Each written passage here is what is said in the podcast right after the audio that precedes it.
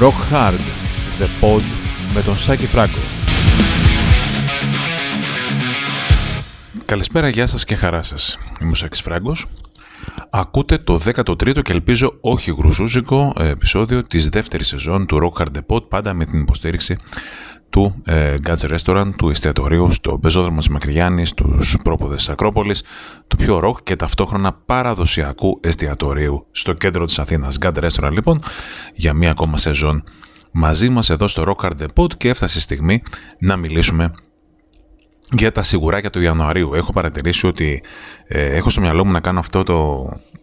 να μιλάω για τα άλμπουμ που βγαίνουν το μήνα που βγαίνει το podcast, το κάποιο podcast τέλος πάντων, αλλά ε, λέω ας τα αφήσω και την επόμενη εβδομάδα, θα αφήσω και την επόμενη εβδομάδα και επειδή τα podcast τα ηχογραφώ κάποιες μέρες νωρίτερα, ε, παρατηρώ ότι τελειώνει ο μήνας και μιλάω για Δηλαδή, μιλάω το Φεβρουάριο και κυκλοφορεί στο Ιανουάριο, τον, ε, τον Ιανουάριο και κυκλοφορεί στο Δεκεμβρίου.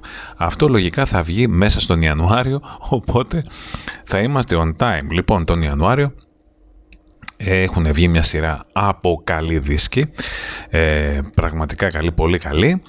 Όπως κάθε μήνα είναι απολύτως λογικό αυτό. Και πάμε να ξεκινήσουμε από τις 4 ε, του Ιανουαρίου όπου βγήκε το Defenders of the Faith, το ένατο στούντιο άλμπουμ των ε, Judas Priest, ε, ένα άλμπουμ ε, που αν εξαιρέσει κανείς το εξώφυλλο που πραγματικά απορώ τι σκεφτόντουσαν όταν το, όταν το σχεδιάζανε και το σχεδίασε κάποιος και δώσανε το ok αυτή να είναι αυτός ο Metallian τέλος πάντων η μασκότ των Judas Priest τότε ένα τέρας, ένα τάγκ που είχε μορφή γάτας και είχε νύχια, είχε λέιζερ, είχε ό,τι να είναι. Τέλος πάντων. Ε, τα αφήνουμε αυτά στην άκρη γιατί ε, μιλάμε για έναν από τους απόλυτους δίσκους των Judas Priest. Ένας δίσκος που έχει, εκτός από το Rock Hard Ride Free που έχει πάρει το όνομά του το, ε, το περιοδικό μας από ό,τι καταλαβαίνω διότι είχε δημιουργηθεί το 1983 ε, στη Γερμανία όταν βγήκε, το 84 στη Γερμανία όταν βγήκε αυτός ο δίσκος. Ε, τώρα μιλάμε ότι έχει τραγούδια όπως το ε, Love Bites, όπως το Eat Me Alive, όπως το Sentinel, όπως το Joe Breaker, όπως το Free Will Burning. Μιλάμε για πραγματικά έναν από τους κορυφαίους δίσκους των Judas Priest, συνεπαγωγή, έναν από τους κορυφαίους δίσκους της ε, heavy metal μουσικής. Και όπως είπα, έχω ένα soft spot για αυτό το δίσκο, διότι έχει και το τραγούδι Rock Hard Ride Free και ε, θα πρέπει να πούμε ότι όταν το περιοδικό ήταν έντυπο, ε, είχαμε κάνει ένα, πριν από πολλά χρόνια, 15 χρόνια, ε, ένα εξώφυλλο αφιερωμένο στα ξέρω, 25 χρόνια για το, από την κυκλοφορία και του δίσκου. Όχι, για παράδειγμα, 25 χρόνια από την κυκλοφορία και του δίσκου. Ε, πραγματικά σπουδαίο άλμπουμ και για πολλά χρόνια στη σκιά άλλων δίσκων μόνο και μόνο επειδή δεν είχε κάποια χιτάρα όπως για παράδειγμα είχε το British Steel το Breaking the Law όπως είχε το Screaming for Vengeance το You've Got Another Thing Coming. Πάμε ε, σε ένα άλλο άλμπουμ τώρα. Πάμε στο 1984 E.T. 1984 τον Van Allen. Πότε βγήκε; το 1984. Ε, είχαμε τον ε, Δημήτρη το Σιρινάκη ε, πέρυσι που είχε γράψει ένα insider με πολλές έτσι, άγνωστες πτυχές από την ε, κυκλοφορία εκείνου του δίσκου. είχαμε φέτος τον Κώστα τον Τζιρανίδη που έγραψε γύρω στις 4-5 χιλιάδες λέξεις για το 1984 το λέμε έτσι για να καταλαβαίνόμαστε. Μιλάμε για το άλμπουμ που περιείχε το Jump το μοναδικό ε, single των Van Allen που πήγε στο νούμερο 1 του Billboard Hot 100. Ε, είχε το Hot for Teacher, μια, μια και είπαμε για το Hot, το οποίο έπαιζε πραγματικά πάρα πολύ τακτικά στο MTV. Είχε το Panama και πολλά άλλα ε, κομμάτια που έφτασαν να πουλήσει ε, πάνω από 10 εκατομμύρια αντίτυπα μόνο στις Ηνωμένες Πολιτείες. Να φανταστείτε. Το άλμπουμ αυτό ε, έφτασε μέχρι τη θέση νούμερο 2 στο Billboard στην Αμερική ε, γιατί τη θέση νούμερο 1 είχε τότε το thriller του Michael Jackson το οποίο κατά διαβολική σύμπτωση είχε συμμετοχή του Eddie Van Allen ε, ως guest στο κιθαριστικό solo του Beat It, της μεγαλύτερης επιτυχίας του thriller. Οπότε, ο Van Allen δεν κατέκτησε την κορυφή της Αμερικής επειδή στην κορυφή ήταν ένας άλλος δίσκος στον οποίο έπαιζε εκείνος κιθάρα. Φοβερή πραγματικά η, η σύμπτωση αυτή. Ε, και ήταν και το τελευταίο ε, άλμπουμ τον Van Allen με τον ε, David Lee Roth την, που αντικαταστάθηκε αμέσως μετά από τον ε, Sammy Hagar και επανήλθε στα τέλη ε, με, την επανασύνδεση τέλος πάντων των Van Allen πριν τον θάνατο του Eddie, του κεθαρίστα τους. Οι σχέσεις του Eddie Van Allen με τον David Lee Roth δεν ήταν πραγματικά καθόλου καλές ε, και ήθελε να αλλάξει πλήρως τον τρόπο που έγραφε κομμάτια. Υπήρχαν διαφορές εκεί πέρα, ξέρετε, με τα πλήκτρα. Είναι, είναι φοβερό ότι η Van με τον ε, ένα από τους καλύτερους κιθαρίστες όλων των εποχών έκανε τη μεγαλύτερη επιτυχία τους με ένα τραγούδι που το βασικό ρίφ ήταν με πλήκτρα, το jump, έτσι. Ε, φοβερό, φοβερό. Διαβάστε τα κείμενα του Κώστα του Τσιρανίδη και του Δημήτρη του Σουρινάκη. Είναι πραγματικά πάρα μα πάρα πολύ κατατοπιστικά ε, γιατί όπως πάντα λέμε ε, το Rock Hard The Pod είναι το podcast του Rock Hard οπότε ε, οτιδήποτε ε, παραπάνω θέλετε να ακούτε θέλετε να διαβάσετε, θέλετε να γνωρίζετε μπαίνετε στο rockhard.gr και το διαβάζετε. Enemy of God. Επόμενος ε, σπουδαίος δίσκος που βγήκε τον Ιανουάριο ε, μήνα Ιανουάριο, 10 Ιανουαρίου συγκεκριμένα του 2005 η ε, οι creator είχαν ουσιαστικά ε, ξανανιώσει, να το πω έτσι, ε, από την, ε, με την ε, επιστροφή τους στον παλιό πιο θράση ήχο με το Violent Revolution. είχαν αφήσει πίσω τους πειραματισμούς, τους πειραματισμούς άλμπουμ όπως το Endorama, όπως το Outcast, όπως το Renewal και όλα αυτά που είχαν βγάλει ε, στα 90s και στις ε, αρχές των ε, Zeros και το Violent Revolution ένας πραγματικά πάρα πολύ ωραίος δίσκος ο οποίος είχε και αυτές τις επιρροές από το μελωδικό death metal αλλά το Enemy of God νομίζω ότι είναι ο πληρέστερος δίσκος της μετά Violent Revolution ε, περίοδου των Creator. Περιέχει το απόλυτο ε, hit της ύστερης περίοδου των Γερμανών Thrashers, το ομώνυμο, το Enemy of God. Περιέχει ακόμα τεράστιες τραγουδάρες όπως το Impossible Brutality, όπως το ε, Suicide Terrorist και ένα σωρό άλλα. Έχει βγει μετά Enemy of God Revisited με 5,1 DTS Mix και bonus DVD και το ένα και το άλλο. Μένουμε σε ό,τι, σε ό,τι έχει ο καθένας. Enemy of God, σπουδαίος, πάρα πολύ ωραίος δίσκος από τους Creator. Πάμε, ε, φτάνουμε στις 12 του Ιανουαρίου. Σωτήριο έτος 1969, ούτε εγώ δεν είχα γεννηθεί τότε. Μιλάμε λοιπόν για ένα δίσκο που κυκλοφόρησε πριν από ακριβώς, πριν από ακριβώς, τέλος πάντων, πριν από 55 χρόνια και Led Zeppelin ή Led Zeppelin 1 με ένα φλεγόμενο Zeppelin ε, στο, στο εξώφυλλο που είναι ε, από το, ε, το γερμανικό Zeppelin το Hindenburg το οποίο πήρε φωτιά το 1937 και το χρησιμοποίησαν οι Led Zeppelin στο εξώφυλλο του ντέμποτου τους. Ε, Κώστας Τσιρανίδης έχει γράψει 35 άγνωσες ιστορίες πίσω από τον ντεμπούτο των, ε, των Led Zeppelin. Ε, εγώ θα πω ότι ε, το άλμπουμ αυτό ήταν πραγματικά ένα ακριβό, πολύ ακριβό άλμπουμ για να φτιαχτεί, αλλά ο Jimmy Page και ο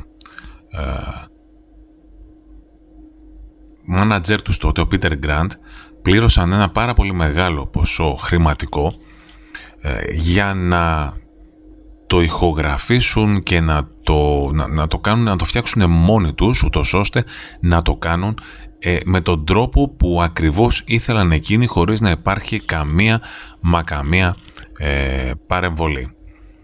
Ε, πολλά τραγούδια του δίσκου έγιναν ε, μεγάλες επιτυχίες και χαρακτηριστικά θα πω το Good Times Bad Times, το Communication Breakdown, το Baby I'm Gonna Leave You, το Dazed and Confused κτλ. Ε, εκείνο που πραγματικά με εκνεύριζε και με εκνευρίζει όμως σε εκείνους τους δίσκους των συγκροτημάτων στα τέλη δεκαετίας 60, αρχές δεκαετίας 70, ακόμα και στους Deep Purple κτλ. είναι ότι ε, χρησιμοποιούσαν τεχνιέντος ή μη ε, πάρα πολλά τραγούδια άλλων καλλιτεχνών ε, τα οποία είτε, τα, είτε ήταν διασκευές και δεν το γνωρίζαμε ε, δεν το γνωρίζαμε άμα δεν κοιτάζαμε τα, το booklet έτσι ή ήταν ουσιαστικά διασκευές και τα λένε ότι είναι inspired by ή τα έχουν κλέψει και τα λοιπά. Αυτός ο δίσκος για παράδειγμα το ντεμπούτο των Led Zeppelin είχε δύο διασκευές σε τραγούδια του μπλουζίστα του William Dixon. Του Willie Dixon, το You Shook Me και το I Can't Quit You Baby. Ε, για παράδειγμα, υπήρχε το, το τραγούδι uh, Dazed and Confused, το οποίο uh, ήταν ουσιαστικά ένα τραγούδι του Jake Holmes που είχε κυκλοφορήσει δύο χρόνια πριν ο οποίος ο, ο Jack Holmes είναι ένας, ένας τύπος που έγραφε jingles για ραδιόφωνα και τέτοια. Ε, στο αυθεντικό άλμπουμ ε, συνθέτης φαινόταν ο Jimmy Page. Αλλά του έγινε μήνυση, έγινε ένας εξοδικαστικός συμβιβασμός και στις εκδόσεις που βγήκαν αργότερα ε, έγραφε το άλμπουμ ότι είναι inspired by ε, Jake Holmes. Εντάξει, αυτό δεν αλλάζει την, ε, την ουσία ότι πρόκειται για ένα από τα καλύτερα ντεμπούτα άλμπουμ ε, όλων των εποχών. Ε, από τη μία, από την άλλη όμως, εντάξει, OK okay, παιδιά, να αποδίδουμε τα του Καίσαρος τω Καίσαρι και οι Led Zeppelin είχαν πλείστες όσες περιπτώσεις που ε, τους είχαν τραβήξει στα δικαστήρια για θέματα πνευματικής κλοπής, να το πω, ότι πέρανε μέρη από τραγούδια και δεν, δεν δηλώναν ότι είναι διασκευές.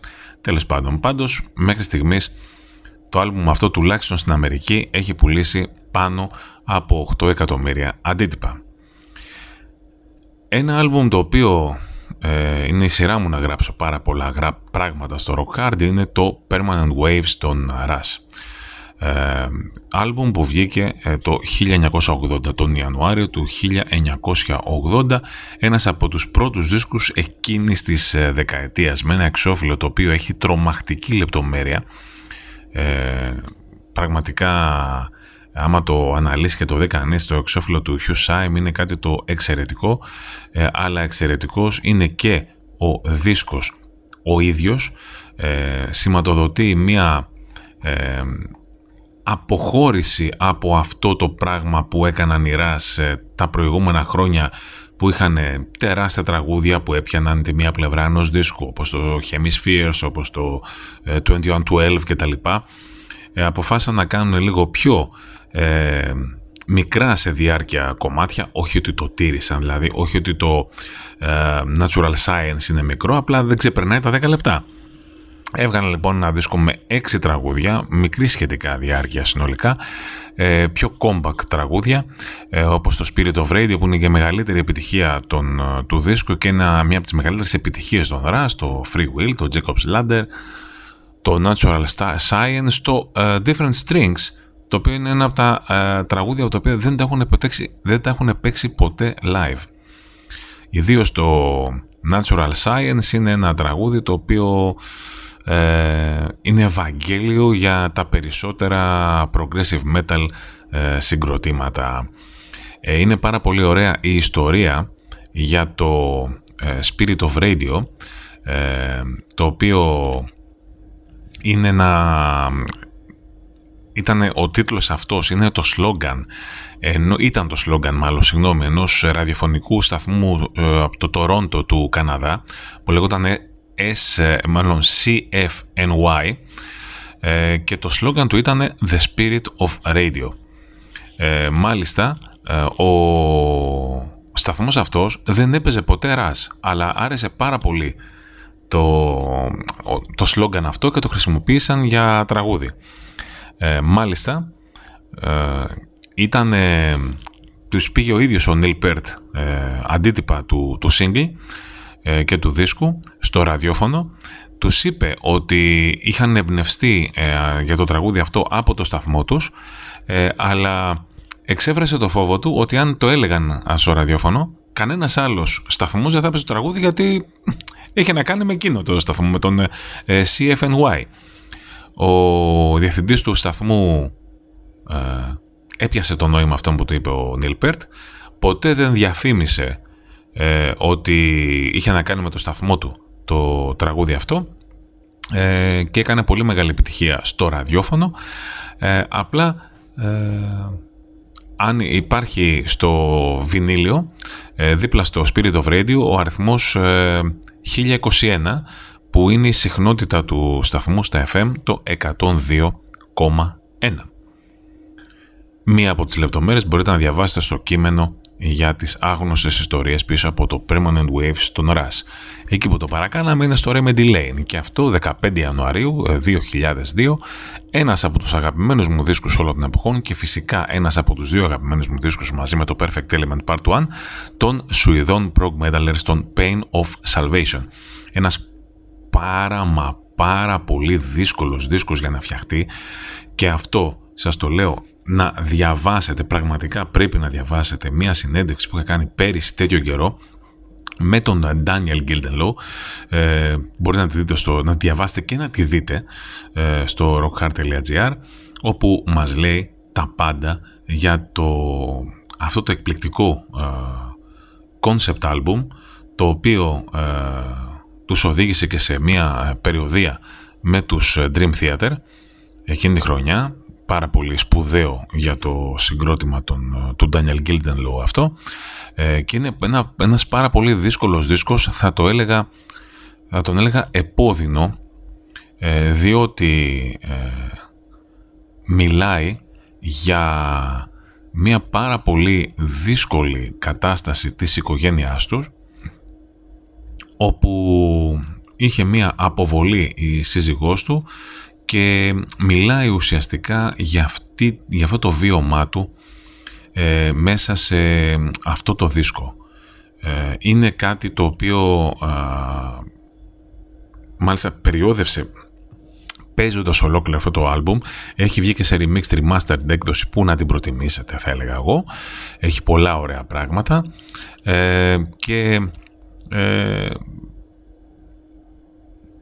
εγώ, εγώ θα έλεγα ότι ε, δεν ξέρω αν θα μπορούσα ε, να, να κάνω κάτι τέτοιο, δηλαδή να, να τραγουδάς έχοντας μια τέτοια αφοσίωση στους στίχους οι οποίοι μιλάνε για μια εμπειρία τέτοια Τέλος πάντων, είναι πραγματικά πολύ δύσκολο, ε, αλλά τα κατάφερε και έβγαλε ένα ε, δίσκο μνημείο και μάλιστα πρέπει να πω ότι ένα τραγούδι το οποίο είναι πάρα πολύ δημοφιλές στους ε, ε κύκλους των οπαδών του το Pain of Salvation, το Second Love, είχε γραφτεί όταν εκείνος ήταν 14 χρονών. Αυτό. Vain Glory Opera ίδια μέρα, άλλη χρονιά, 15 Ιανουαρίου 1998. Vain Glory Opera είναι το, να το πω δεύτερο άλμπουμ των uh, Guy ή το τρίτο. Διότι ε, το Savage Poetry κυκλοφόρησε τυπικά αργότερα και θα έλεγα ότι ήταν ένα demo. Οπότε να το πούμε δεύτερο, μετά το Kingdom of Madness.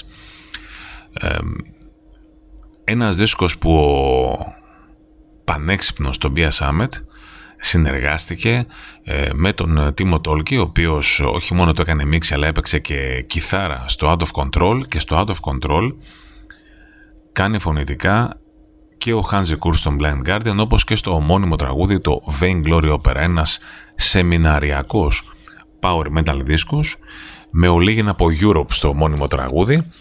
Είναι ένας δίσκος με τον οποίο μας επισκέφθηκαν οι Edguy ε, μαζί με τους Iron Savior και τους Swan Christie, από το θυμάμαι, ναι, Swan Christie πρέπει να ήταν, ε, στο Ρόδον, στο Γκαγκάριν. Στο Ρόδον, στο Γκαγκάριν. Μεγάλος δεν θυμάμαι. Θυμάμαι ότι είχε ρίξει μια τρομερή βροχή εκείνη την προηγούμενη μέρα, τρομερή μα τρομερή βροχή και ψάχαμε να βρούμε μέρος για να φάμε με τον Τομπία Σάμε, το σχορεμένο τον Άντι Αλεντόρφερ, τον, τον ηγέτη, τον αρχηγό της ε, εταιρείας του, της AFM που σκοτώθηκε λίγα χρόνια αργότερα σε αυτοκινηστικό και τον Γκάι Χάνσεν, ο οποίος ήταν εκεί με, τον, με τους Iron Saber και τον ε, Pete Silk. Πάρα πολύ ωραίος δίσκος, το Vain Glory Opera άνοιξε το δρόμο για τους επόμενους δίσκους των Edguy αλλά και τους Avantasia. Ε, βαράμε προσοχή διότι στις 20 ε, Ιανουαρίου του 1983 κυκλοφόρησε ένας από τους αγαπημένους μου δίσκους όλων των εποχών και αυτή τη φορά μιλάμε για δίσκο πεντάδας όλων των εποχών.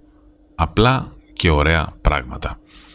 Ε, μιλάμε για το Pyromania των ε, Def Leppard, το τρίτο στούντιο άλμπουμ τους, ε, το οποίο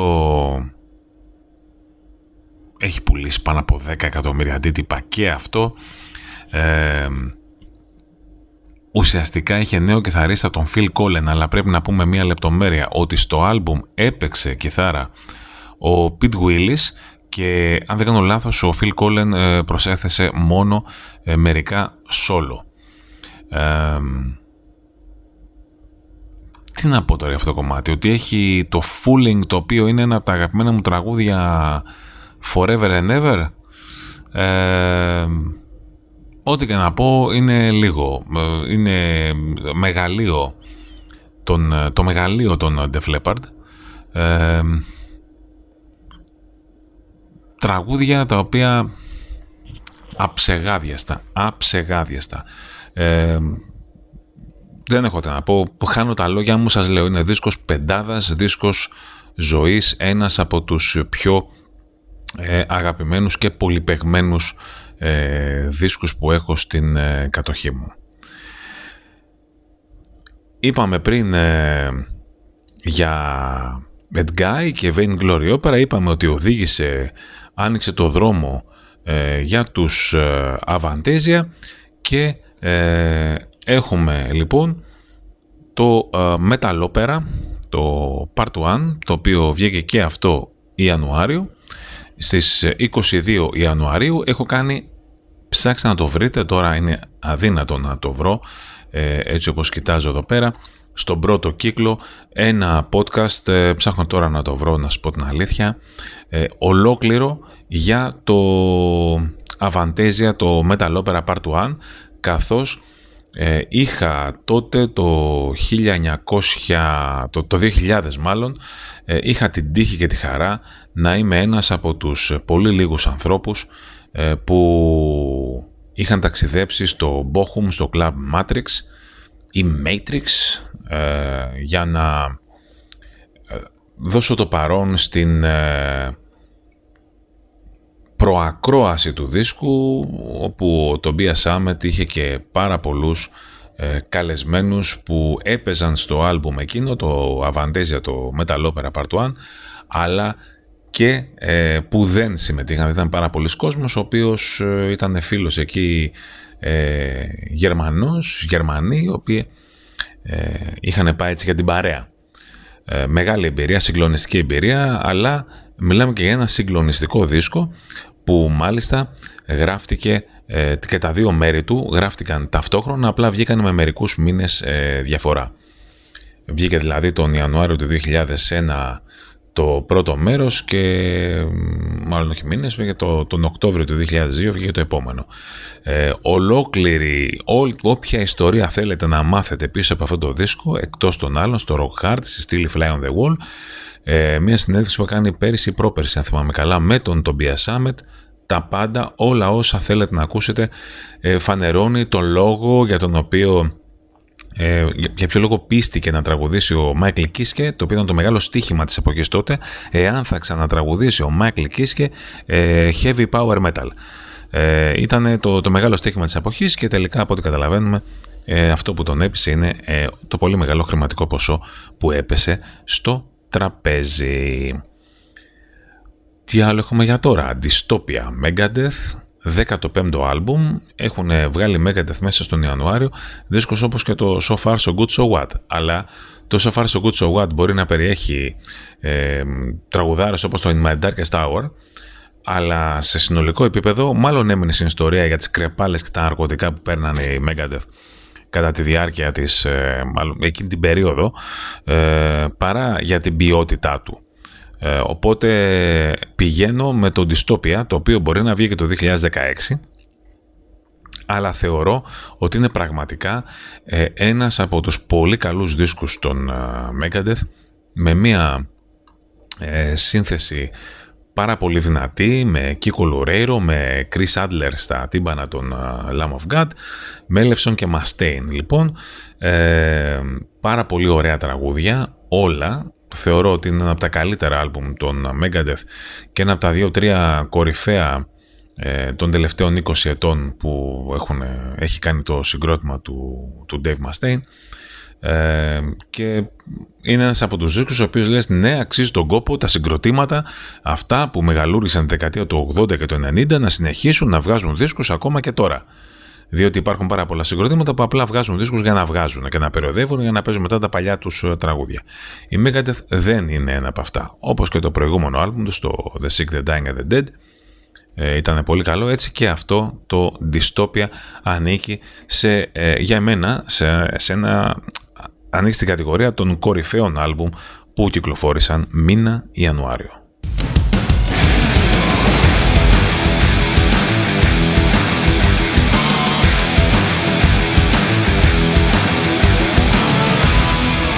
Πάμε να συνεχίσουμε λοιπόν και για την ε, επόμενη, για τη δεύτερη δεκάδα χρονολογικά των α, καλύτερων άλμπομ που έχουν κυκλοφορήσει μήνα Ιανουάριο.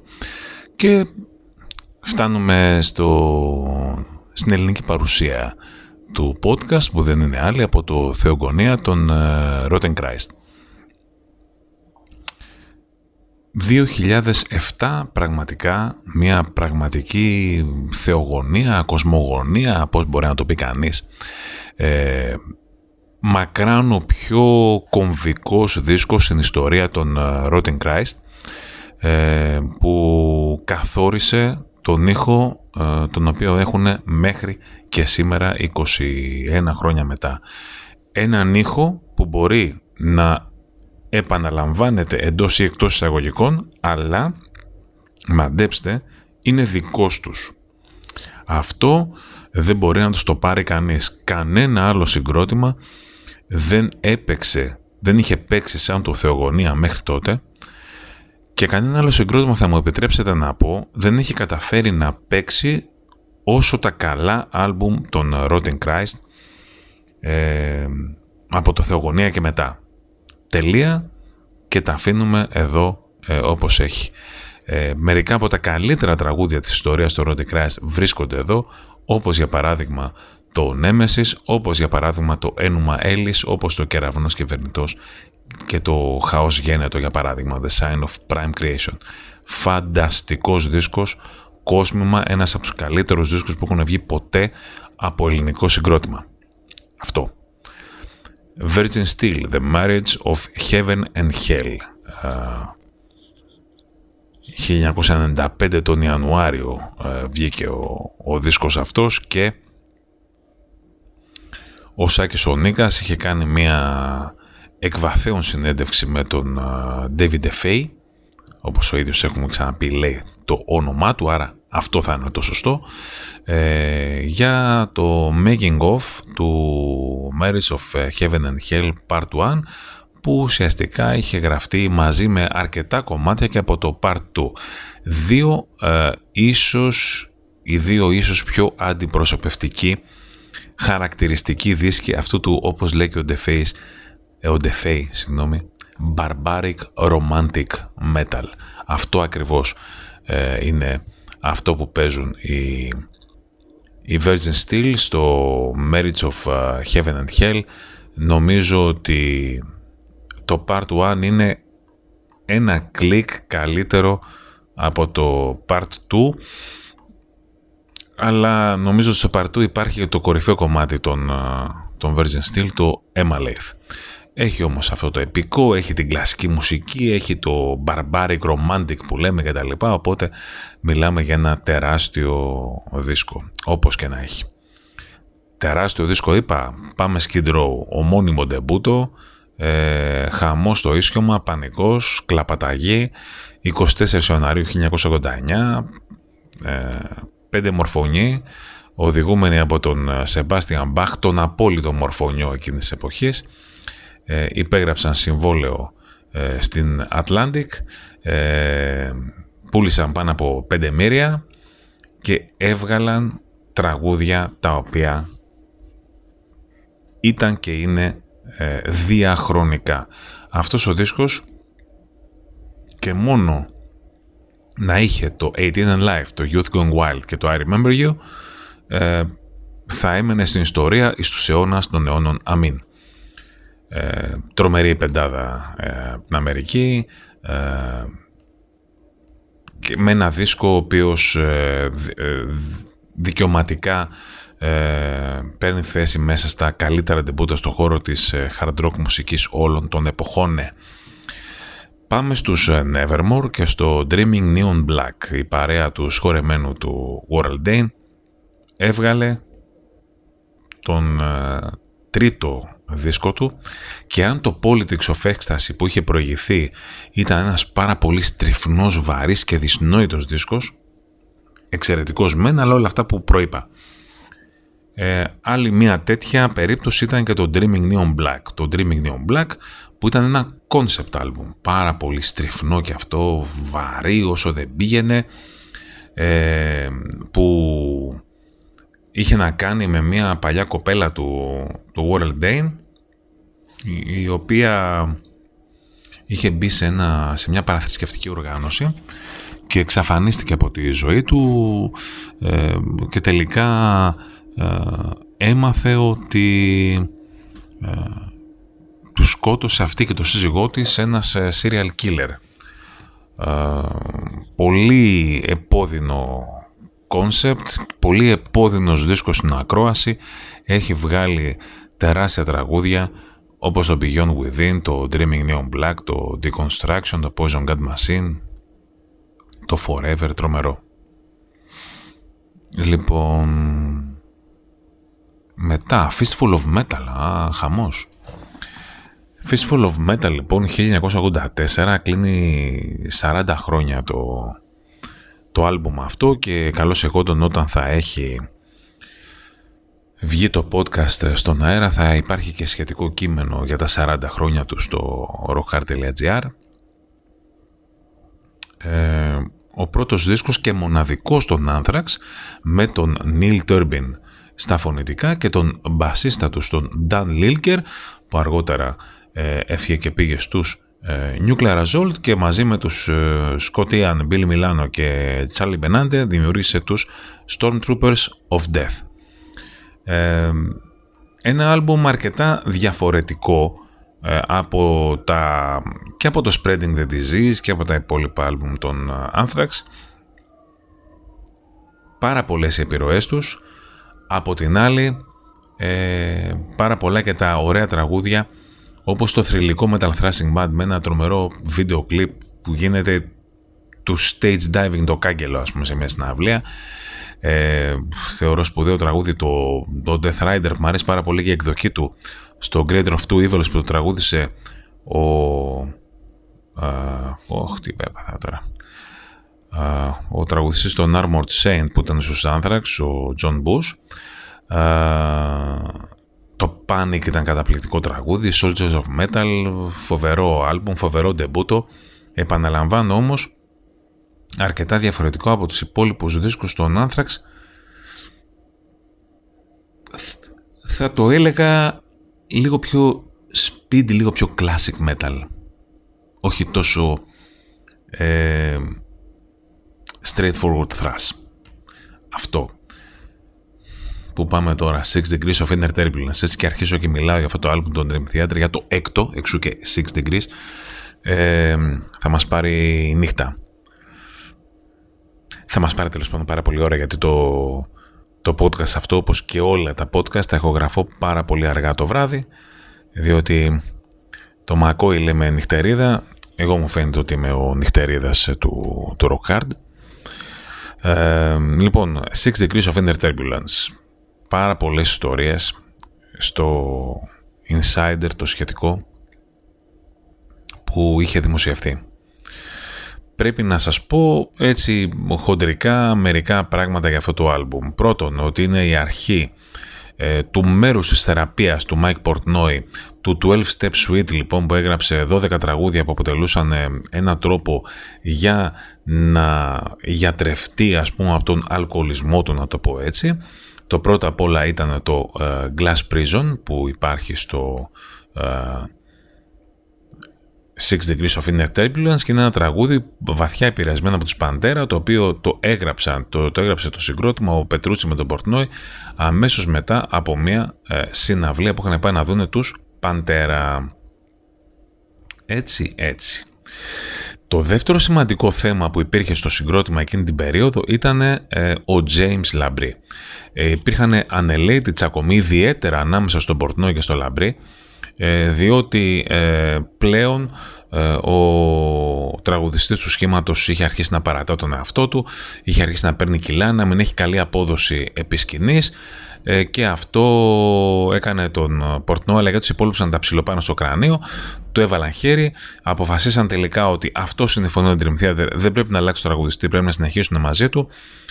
Και δεν θα ξεχάσω ποτέ τον Άρεν Λούκασεν, που τον είχε φωνάξει το Λαμπρί για να, για να τραγουδήσει στο Human Equation, μου έλεγε ότι τον είχαν βάλει σε πρόγραμμα και έτρεχε στα, στα δάση που ήταν εκεί στο σπίτι που έμενε τότε ο Λούκασεν ε, με χιόνι και κάποια στιγμή κιόλας είχε χαθεί και ψάχναν να το βρουν με τη συνοδεία αστυνομίας. Επειδή είχε στο πρόγραμμά του να κάνει jogging κάθε μέρα για να διατηρείται σε καλή φυσική κατάσταση. Όλα αυτά ο James Ολαμπρί. Ε, Sex Degrees of Inner Turbulence περιέχει και το μεγαλύτερο σε διάρκεια τραγούδι του, ε, του συγκροτήματος που είναι το ομώνυμο παρόλο που χωρίζεται ε, σε 8 διαφορετικά μέρη είναι ένα τραγούδι διάρκειας 42 λεπτών You Can't Top It. Ε, τι άλλο πρέπει να πούμε ότι υπήρχε συναυλία μετά ε, co-headlining μαζί με τους Queen's Reich και τους ε, Fates Warning να είναι το opening act, ε, η ονείροξη, αλλά ε, υπήρχαν και πάρα πολλοί τσακωμοί behind the scenes, ε, τρομερά πράγματα σε εκείνη, τις, σε εκείνη την περιοδία. Μετά περιόδευσαν παίζοντας ε, ολόκληρο το Master of Puppets και τον Number of the Beast και ήρθαν στα πλαίσια αυτής της περιοδίας 6 και 7 Νοεμβρίου 2002 στο Ρόδο ε, δύο βραδιές λοιπόν με τους ε, Dream Theater ε, και απλά θα πρέπει να πω ότι εκείνο το, εκείνο το άλμπουμ είχε διαρρεύσει με ένα πάρα πολύ ύπουλο και άσχημο τρόπο